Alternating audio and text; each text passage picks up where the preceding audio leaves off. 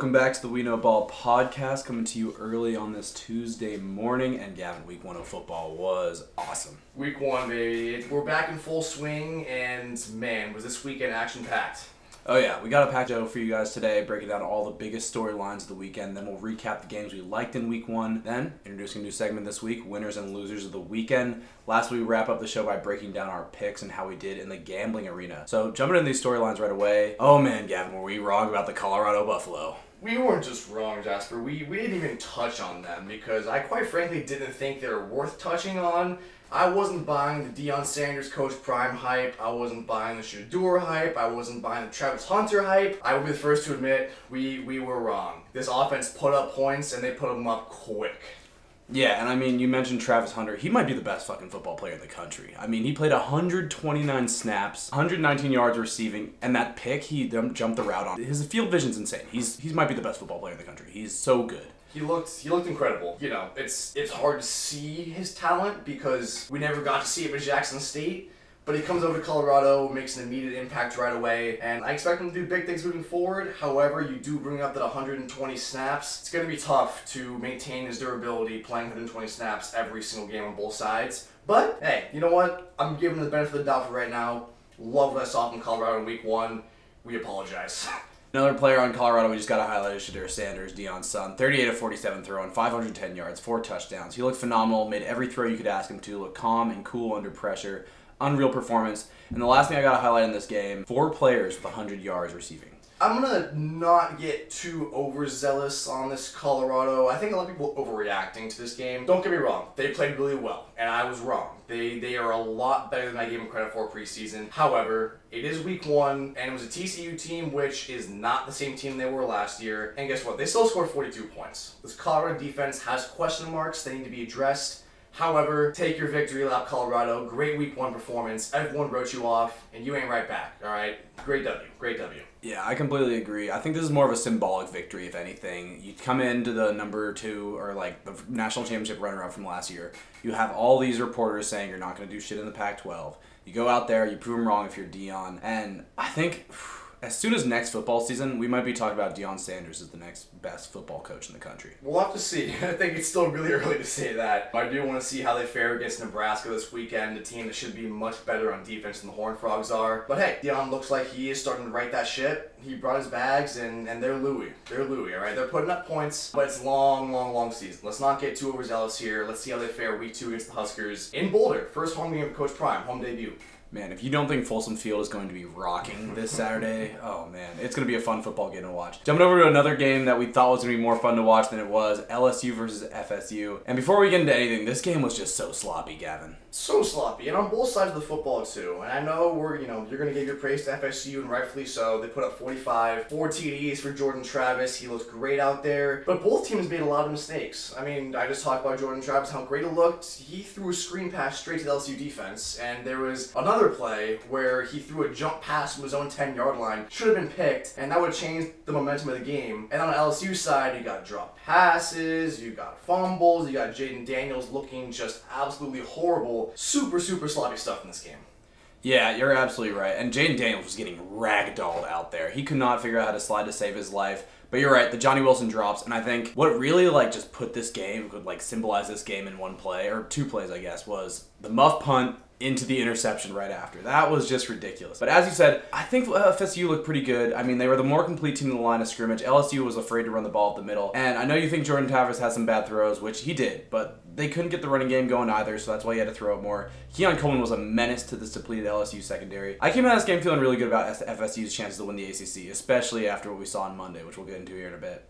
Yeah, we'll get into the Clemson debacle that happened, but you're right. I initially watching the game, I was low on how FSU performed. I'm a little bit higher now, just getting that Clemson game. Jordan Travis did play better than I gave him credit for initially. However, I have problems with this FSU defense. And that was our problem with them in our ACC preview, was how would this defense hold up in a Mike Norvell system. Jayden Daniels threw for 350 yards on them.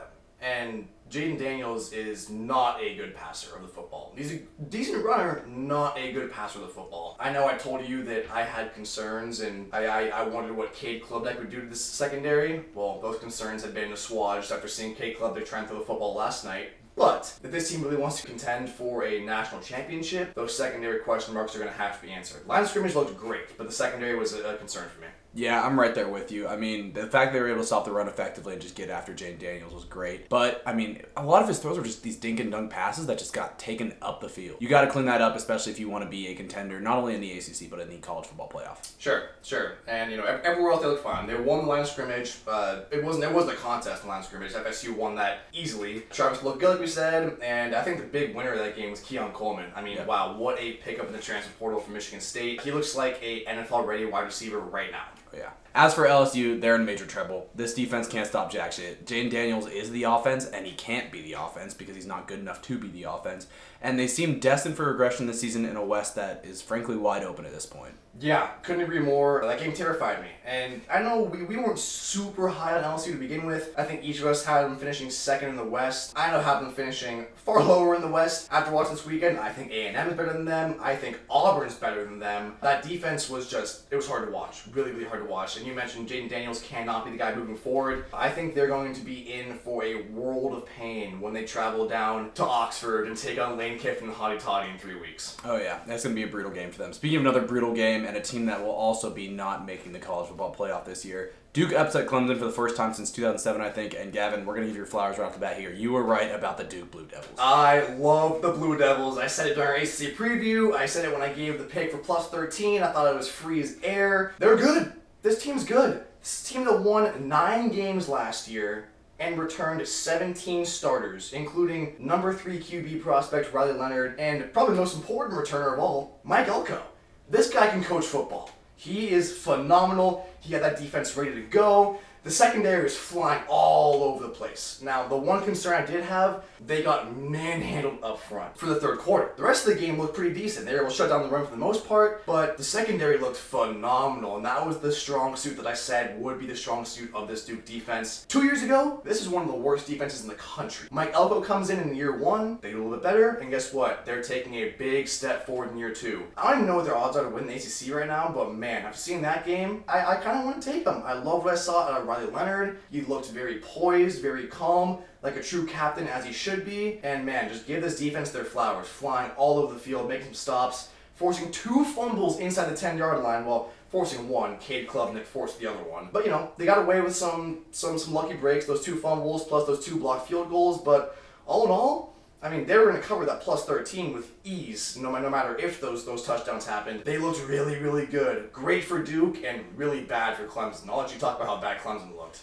Yeah, so we all know I was really low on Clemson to start the season, and it started with Cade Klubnik. He looked terrible. There was just so much miscommunication on offense, whether it was the 2 red zone fumbles or just a lack of cohesion under him as quarterback. If I'm a Clemson fan right now, I at least owe DJ Uiagalelei a major apology because what Garrett Riley and Cade Klubnik got cooking right now is nothing scary. The big story of the night, though, as you said, is Duke and Mike Elko. And, I mean, they were able to overcome some horrible play by Calhoun with the muff punt and then all the third down drops. God. But Riley Leonard was awesome, man. The kid can just ball. He had this Clemson front in his face all night, and he hung in there. He improvised super well. I mean, whether it was the rushing touchdown or just getting the ball out on 4th down and that 4th and 7. But most importantly, he did not make mistakes with the football, and that's what the game was all about. It was about which team was going to protect the football, and I mean, I think we all came into this game expecting Clemson to protect the football, and they just couldn't do it. Mm-hmm. But Clemson was by far the more physical team, though, up front, as you said. But outside of Will Shipley, does anyone really scare you on this offense if you're Florida State and Notre Dame?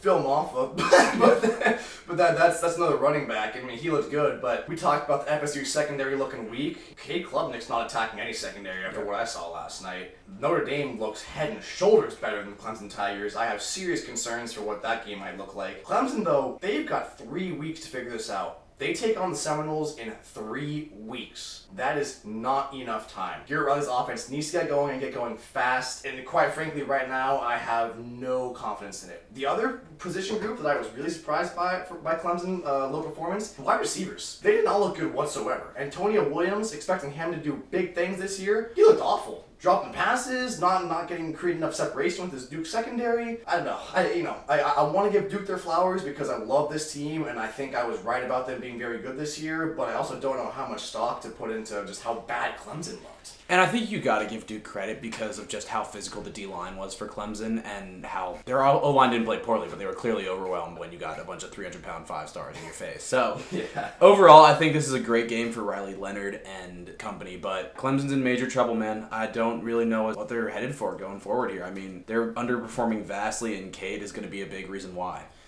Yeah, and they're going to have to take care of the football moving forward. You mentioned that Duke was the better team in doing that. I think that's going to be the story of a lot of games in the ACC this year, and especially for Duke. If they can take care of the football the way they did, they're going to be a tough competitor for teams like they get Notre Dame at home on September 30th, Florida State on the road, they'll lose that game, but it's all about taking care of the football. Duke did a better job than Clemson did. Clemson needs to figure out offense fast.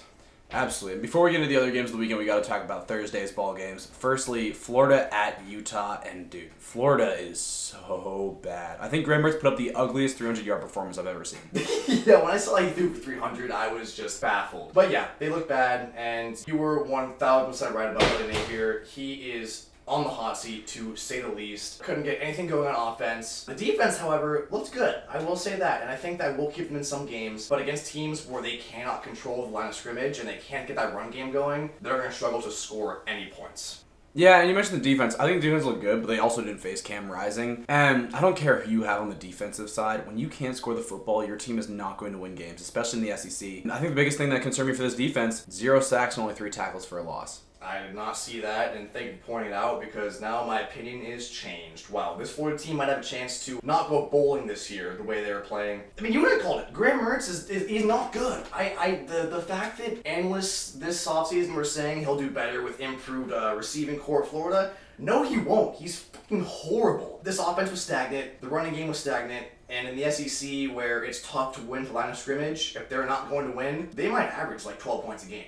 Oh, yeah. No, absolutely. And I think I can't wait for Billy Napier to be fired. Florida fans deserve this for running Dan Mullen out of town. He got you to an SEC championship. He underperformed the next year, and you guys were dickwads. You are not living in the 2000s where your team can just bounce back and get major recruits. The decommits are going to start rolling in here, and Florida's going to find themselves back rebuilding come this offseason.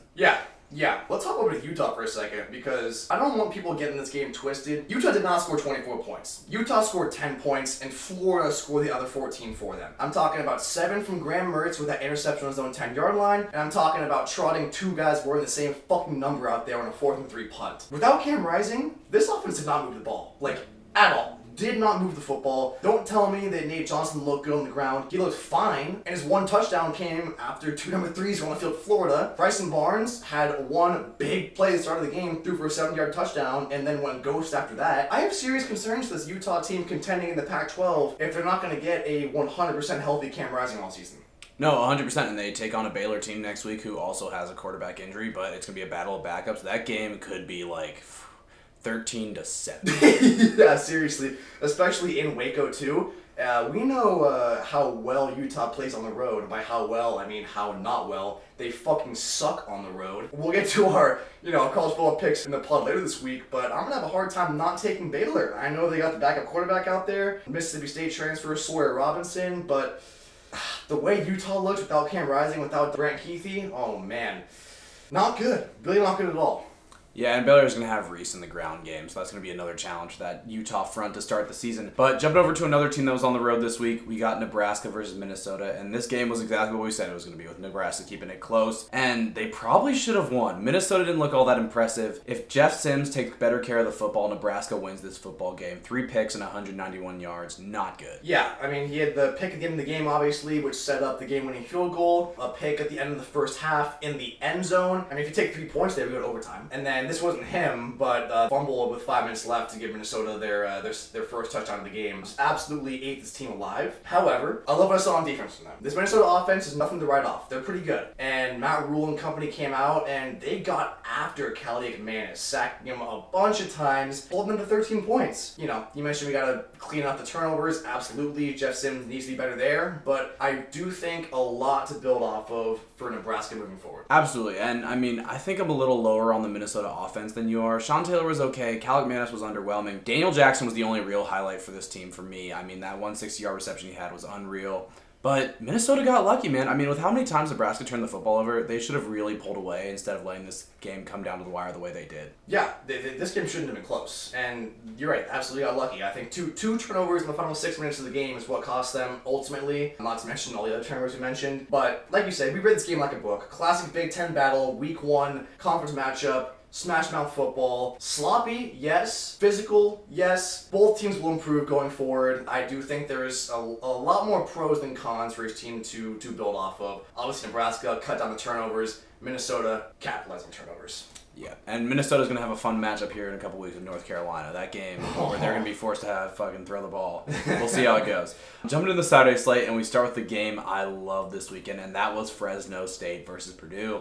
Now, I don't think Purdue looked terrible. Hudson Card had some great plays at quarterback. Deion Burks had himself a game, put up 152 yards and 2 scores to the receiver position. But for a team that was predicating its new era on defense, 39 points against a Mountain West opponent is not good enough for me. No, really, really bad. And Jasper, it's time for you to take your flowers because you were all over this game with Fresno State. It looked like Purdue was adjusting because you lose Jeff Brom, you lose Aiden O'Connell, you lose everyone that had been there for the past 4 years and worked to get this team to the Big Ten Championship last year. It looks like there are some growing pains. And my concern is how long will these growing pains take to move past? Hudson Card looked good, but you mentioned 39 points against a Fresno State team is not going to cut it, especially when you play teams like Ohio State and Michigan this season. Yeah, absolutely. And I said coming in this game, Fresno State was the more complete team. I think Purdue could have absolutely won this game if they played better on the defensive side of the ball. Easily walked out of here 1-0. But as you said, like, your head coach is the Illinois former defensive coordinator. Like, your team is predicating itself on defense. Your new scheme is all based on defense. The fact that you had to play in a shootout in week one, not great. So it's going to be an uphill battle for the Boilermakers going forward, but I think they have a solid QB in Hudson Card and have the potential to maybe get some wins we don't expect them to get later on in the year if they can work through these growing pains. Yeah, especially if they can get that offensive production they got this weekend, because that defense will come into form eventually. I mean, guess what? All it takes is 1 week to upset a team like Ohio State with great play from Hudson Card and your defense stepping up for 60 minutes. Jumping over to another game, we got USC versus Nevada. We talked about USC on the pod last week, needed to bounce back, and boy, did they. Caleb Williams had like 300 yards at half and was amazing, putting up 5 touchdowns. But to me, what I really liked about this team is they were very deep on the offensive side of the football. Caleb is a good enough quarterback, and he doesn't need to rely on a specific receiver to be his safety valve in every game, and he was able to spread the ball across his entire receiving corps. Last week it was Zachary Branch, this week it was Taj Washington. Now, we have yet to see Dorian Singer truly get activated in this offense, but I think what he does, he's going to play a huge role. I also have to admit I was wrong about the running back room. I think they put the ball in any of these guys' hands, they're going to be just fine. Lloyd bounced back, averaging 10 yards a carry. Quinn Joyner as well, 4 rushes for 65 yards and a score. So a lot to love about USC on the offensive side. On the offensive side, yes. And they only gave up 14 points to Nevada, yes. However, I still don't like this defense one bit. They got torched in the passing game. Again, 311 yards between 2 different quarterbacks, letting Jamal Bell go for 8 for 121, Spencer Curtis 3 for 83, John Jackson 3 for 52. Long story short, they gave up a ton of explosive plays. And Jasper, I don't know if you saw what Michael Penix in Washington did this weekend against Boise State, but I think they could score 80 on this Trojan defense. Caleb's awesome. We know that. Offense is going to be there. But in the Pac-12 that is loaded with quarterback talent and explosive offenses, man, I still have serious concerns for these Trojans. I mean, the explosive plays are just going to be a killer for them all year. And I gotta give them a little more credit on defense, though. They got after the quarterback 5 times, and they stopped the run really well. Now they just gotta do it in the Pac-12, you know? I mean, it's gonna come around, like, now they just gotta do it in the Pac-12. I mean, they gotta stop this. They gotta stop the run, but as you said, with all this quarterback talent, it's gonna be tough. And the game I have circled on my calendar right now is when they have to come in and play Boulder here in a couple weeks, because that is a team that won their game off explosive plays. Yeah, and again, we'll get a feel for what the Buffaloes look like this week against Nebraska. The defense should be a lot better. But yeah, what I'm seeing from USC right now, I am not liking it one bit. Yeah, jumping over to another team that overwhelmed us this weekend, Ohio State at Indiana. And uh-oh, Gavin. Ohio State has a problem at quarterback. To say Kyle McCord looked bad is an understatement. 239 yards, 0 touchdowns, and 1 interception against an Indiana defense that is nothing to write home about. God, no. And I know we touched on this last week with going on the road, week one in a conference. It's always going to be hard, and there is growing pains. But yeah, Kyle McCord looked like shit. 239 yards, no touchdowns, 1 pick. I got to give a shout out to my friend back home. He called him Alex Smith, and that's kind of what he looked like to me. However, in his explosive Ohio State offense, He doesn't need to be much more than Alex Smith for them to be very good, but if they want to take it to the next level and really contend for a national championship, he needs to be a lot better. The running game wasn't great either. The leading rusher rushed for 57 yards. I got some concerns in Columbus. Some big concerns. Yeah, and I think the thing you mentioned that sticks out to me is the word explosive with this offense. They played at a snail's pace. Their tempo was all off. They just looked out of sync entirely. And you mentioned the ground game being a struggle. Trey Henderson, a guy we were high on coming into the season, 3.9 yards on 12 attempts. That's not going to get it done. And worst of all in this game, man, Marvin Harrison, only 2 caught for 18 yards. He did bang up his shoulder a little bit, I thought. No? Did he come out of the game? I can't remember. No, he stayed in the game, but still, it was a bad look for them. Do you know who their leading receiver was? No. The tight end. So on an offense that has no shortage of weapons at receiver, this tells me Kyle McCord was clearly not comfortable back there under center. We're used to seeing, as I said, Ryan Day's offense be fast and explosive. They played so slow. They looked timid, out of whack, and this may be an overreaction week one, but they will almost certainly lose to Michigan, if not Wisconsin in October, if they keep this up. And if not Notre Dame, a team that we're not talking about a whole lot right now because they played some cupcake opponents coming out of the gates here. But guess what? They've looked effective against those cupcake opponents, moving the ball well. Sam Hartman and that defense flying all over the place. Yeah, and I mean, the Ohio defense looked great, but obviously it's Indiana, so they're not going to do anything offensively. But yeah, you're right. These Buckeyes have major concerns, especially coming into games where they're going to be in a shootout and they need to run up the score on teams. I don't see Kyle McCord doing it just yet. We'll see if they can fix it next week. Yep. Yeah. Jumping over to the team that I thought looked like the best in the East this weekend, and that's the Nittany Lions at Penn State. Taking on West Virginia. Drew Aller looked like everything advertised. 21 of 29, 325 yards, 3 scores. He made every throw he needed to make and looked poised under pressure. Especially against the West Virginia defense, that was a lot better than we gave credit to, Gavin. Yeah, they were good. I think, like you said, a lot better than we gave them credit for, which is good. You know, I want the Big 12 to be competitive this year. I'm looking at this Penn State defense, however. They gave up 146 yards on the ground. And I get that West Virginia is a very good rushing attack, but that's not going to cut it against a team like Michigan when you've got Blake Corum and Donovan Edwards looking to run it down your throat week in and week out. However, Penn State looked great. They put up nearly 500 yards of total offense. Nick Singleton averaging 5.4 on the ground, getting to the end zone. He's going to be a monster this year. And Drew Aller, you're right. He looked like everything as advertised. This guy could be the future of college football. The other thing I want to mention on defense is they still need to get their secondary tested. West Virginia is not a team that's going to throw the football. But overall, you know, I think this is a good win for this Penn State squad in week one. Definitely a better test than the Michigans and the Ohio States of the world got in week one. Yeah, especially, you know, at home too, get the crowd going in Death Valley there. But you're right. West Virginia is a team that runs the football, and I'm a little concerned with how many yards Penn State gave up on the ground. Almost 150, 146 to be exact. 2 tutties there, but you're right. I want to see them tested through the air because that is where this team is going to make or break on defense. Absolutely. Now heading over to the other big game that Saturday night, UNC versus South Carolina in Charlotte. And I don't normally like to do this after week one, Gav, but I'm going to say it. Beamer Ball and the South Carolina Gamecocks are dead. Well, you said it yourself. You pointed this out to me that I didn't see until, you know, I had to see it to believe it. Negative 2 yards on the ground for the whole fucking game.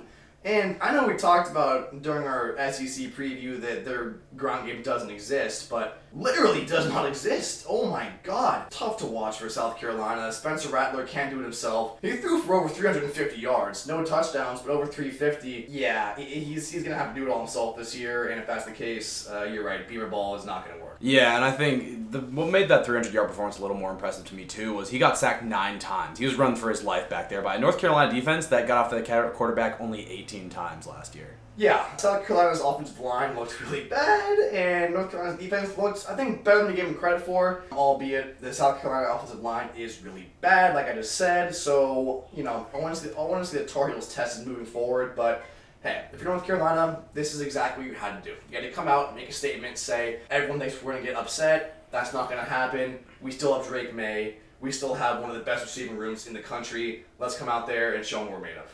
Yeah, and I think North Carolina's ground game also looked very impressive. I think this defense has improved vastly. I'm still not sure yet. They did get torched in the secondary, but the run defense was great. Granted, South Carolina has no backfield. But hey, maybe UNC squad can make a little noise in the ACC now that it's wide open. Yeah, especially after what we saw last night with Clemson.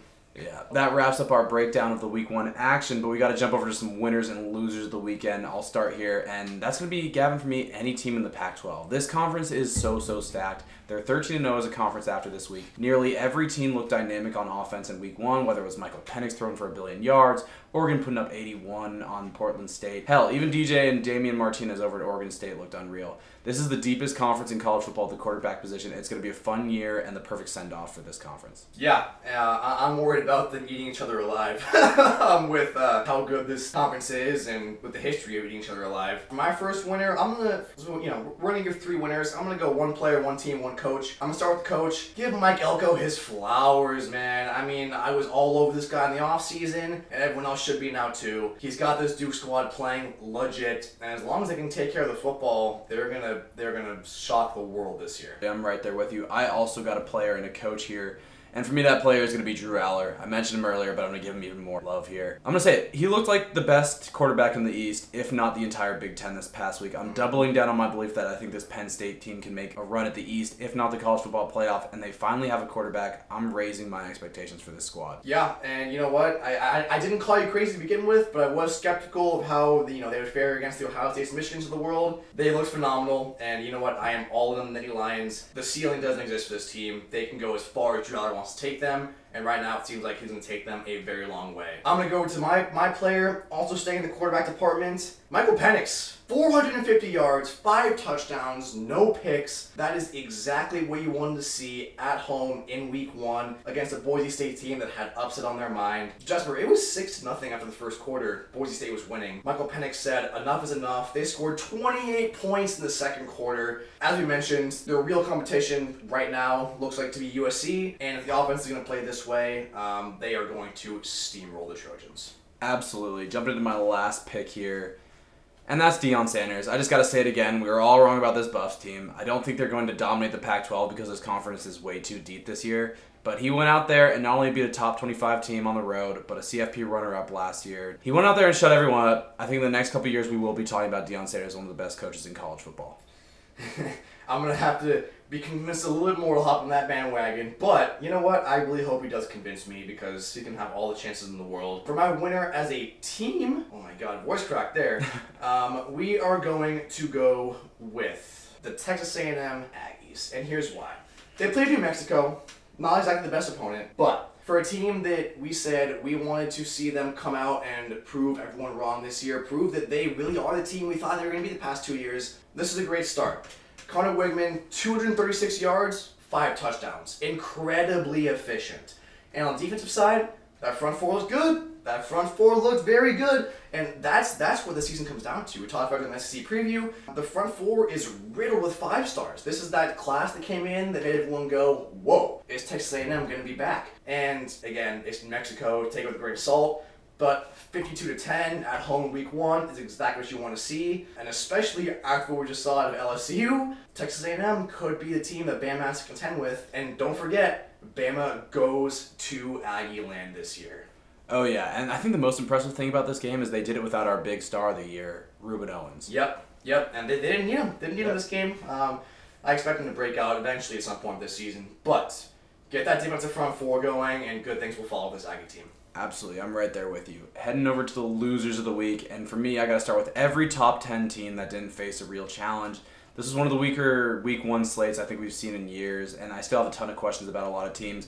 Michigan looked good, but not like the second best team in the country. Joe Milton made a lot of great throws, but Tennessee raised some major question marks for me against a really just horrible Virginia squad. Mm-hmm. Georgia played nobody. Bama played nobody. I just wish we could have gotten some more answers in week one, but next week's slate will be great, so I think we'll get a lot more information about these teams heading forward. I agree. Really excited for next week's slate. There are a lot of games on there that aren't exactly top 25 matchups, but I think games that still will be very, very, very telling of what teams are going to be like this year. My first loser of the week in the coaching department, my God, Dabo Swinney. Is he on the hot seat?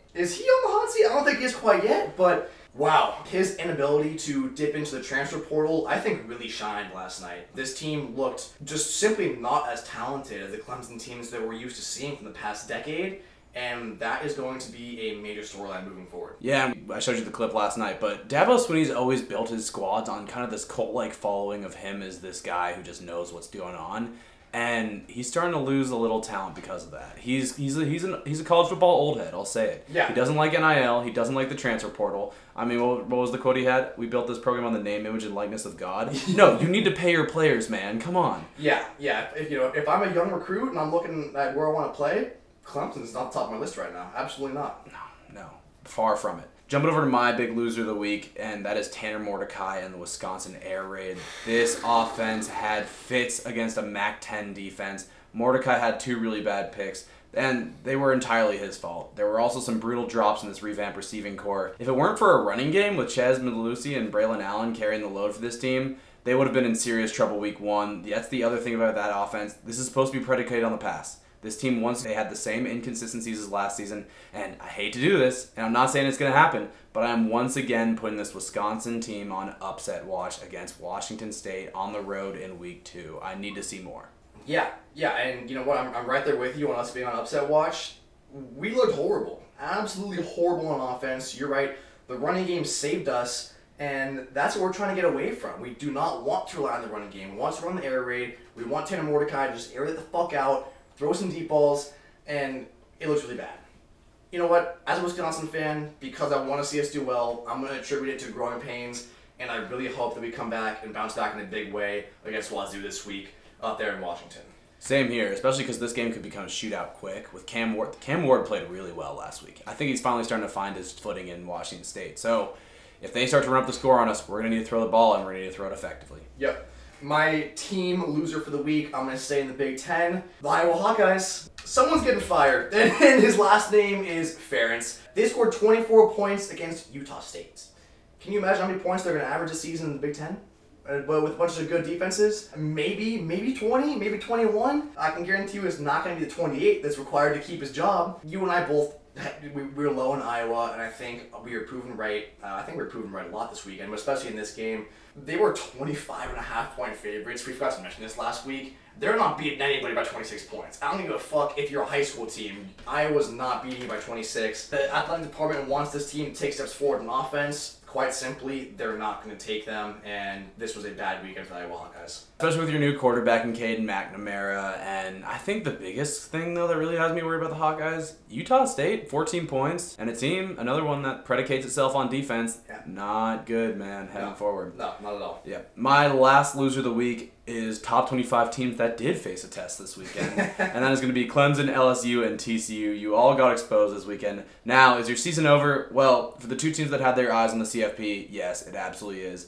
But you still have work to do. If y'all are really the programs you've been advertised as this season, you'll go out there and make adjustments. But if not, it's going to be tough, especially against these teams like LSU and Clemson with conferences and divisions that are wide open. This is a bad look for y'all. Also, Dabo, you are such a loser. I hate you. Yeah, Dabo's losing a lot of credibility, especially on this podcast. My final loser of the week, it's got to be the Baylor Bears. 27-point favorites, and you lose outright by 11. At home to Texas State, and your quarterback goes down with the torn MCL, and you got to play Utah this upcoming week. Bad scenes all around for Baylor. However, like I said earlier in the podcast, I still think they could keep it close to Utah simply because Utah also does not have a guy named Cam Rising. Yep, absolutely. Jumping over to our picks from the weekend, and we had another good one, Gav. I mean, we hit the Florida Utah under, we hit the Minnesota Nebraska under. You had Cal -7, Duke +13. I got Fresno money line and Miami -17. The big loser this weekend that I was pretty bummed about was the Red Raiders -14. But hey, as we said, it's hard to win in Laramie. Really tough to win in Laramie. You know, maybe should have factored that into our analysis ahead of time, looking at, Wyoming's not a great team, but it's tough to go in there and play football. But other than that, like I said, we read these games like a fucking book. Fresno State came in there and showed they were the more complete football team. Duke, obviously, nothing to say there. +13 was a fucking joke. Give it to me every single time. Cal, Sam Jackson went down, but the running game stepped the fuck up. They scored 50 points against North Texas. That game wasn't close either. And then, so what was your other pick you won? You had Miami -17. Miami -17, yeah. They looked okay. The one thing I will say about Miami, though, the offensive line did not look great. A lot of false start penalties that kind of cost them some extra yards, some extra points. And they stuffed Miami of Ohio on fourth down a couple of times in their own territory. That's going to have to be cleaned up moving forward if this Miami team is going to be what I thought they were going to be, which is a very good contending team in a wide-open ACC. But hey, they'll have a great test next week. I mean, with the Texas A&M defensive front, which, as we said, looked really good this weekend. Yeah. So, like you said, another great week for us. 4-2 total. Man, it makes us 9-3 on the year right now. Yep, so, keep tailing for next money. Yes, sir. Yes, sir. So, looking forward, we will come back to you guys later in this week with a preview of the Week 2 slate and a little breakdown for the first games of the NFL season. Ooh, I think a little bit more than a little breakdown. Let's get into it, man. A lot of games this weekend, a lot of ball to talk. I'm pumped for it. This next show this week could be a little bit longer just because, man, I can't wait to watch football all weekend long. Oh, yeah, it's going to be great. You got a matchup you're looking forward to? How could it not be Texas A&M and Miami? I mean, come on. And then all in all, also not to mention, Auburn goes to Berkeley this weekend. Auburn versus Cal, two other teams I was high on. I want to see if Sam Jackson plays in that game, but it's got to be Texas A&M Miami, and then obviously let's take the floor for Bama, Texas, but... yeah, I want to see how my two teams I'm very high on fare against one another. Yeah, Bama and Texas, but another one I have my eye on here, Tulane versus Ole Miss. Woo! What's the over in that game? Like, I don't know, but it's going to get there for sure. Either way, we'll see y'all later in the week. Yeah, have a good one, y'all.